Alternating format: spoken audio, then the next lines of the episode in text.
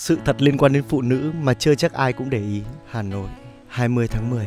Nói là sự thật để nghe nó có vẻ ghê gớm thôi nhưng thực sự đây là một điều mà ai cũng có thể nhìn thấy được. Nhưng với kinh nghiệm non nớt của bản thân thì mình xin tóm gọn nó trong vòng vài phút. Sẽ không có một người đàn ông thực thụ nếu như không có những người phụ nữ ở bên.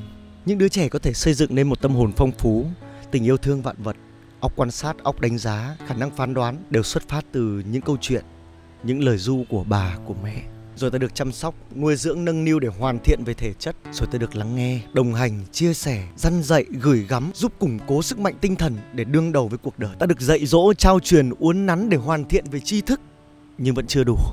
Ta được yêu, được kỳ vọng, được quan tâm, được gồng mình lên để cố gắng che chở cho những gì mình yêu thương.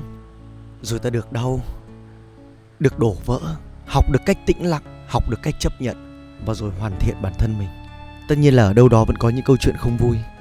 Nhưng mỗi người phụ nữ bước qua và xuất hiện trong cuộc đời ta đều đem lại cho chúng ta những bài học để ta biết yêu thương biết nhẫn nhịn biết khiêm nhường biết rộng lượng biết bao dung và biết cách làm thế nào để trở thành một người đàn ông thực thụ. Vậy nên những người đàn ông thực thụ sẽ không tồn tại nếu như không có phụ nữ.